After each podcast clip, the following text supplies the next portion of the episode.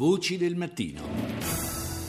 E adesso parliamo della vicenda dei due Marò, una vicenda di cui non si parla mai abbastanza. Salvatore Latorre e Massimiliano Girone, accusati dalle autorità indiane di aver ucciso due pescatori del Kerala durante un'attività antipirateria. Ebbene, l'Italia ha deciso di ricorrere all'arbitrato internazionale, ma nella sua difesa l'India si oppone alle misure cautelari richieste dal nostro paese. Rita Pedizzi ne ha parlato con Angela Del Vecchio, esperta di diritto internazionale e docente alla Luiss, che da tempo segue la vicenda.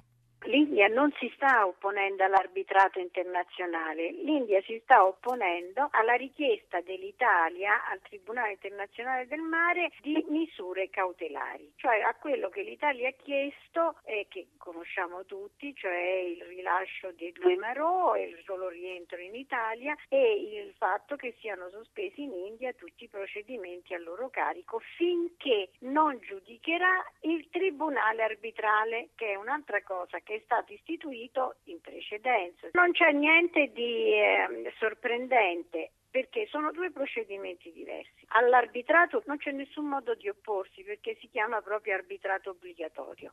E tant'è vero che l'India sta adempiendo a quello che prevedeva la Convenzione sul diritto del mare e ha designato il proprio arbitro. Quindi la procedura lì è iniziata, sta andando avanti secondo quanto stabilito dalla Convenzione delle Nazioni Unite sul diritto del mare. Invece è una seconda, attività dell'Italia temporanea, si chiamano misure cautelari, cioè nelle more del tempo che ci metterà il tribunale arbitrale a decidere chi ha competenza rispetto al caso dei due Marò, se l'Italia o l'India, l'Italia chiede, questa volta al Tribunale Internazionale del Mare, il rilascio dei due Marò e la sospensione in India dei procedimenti contro i due Marò.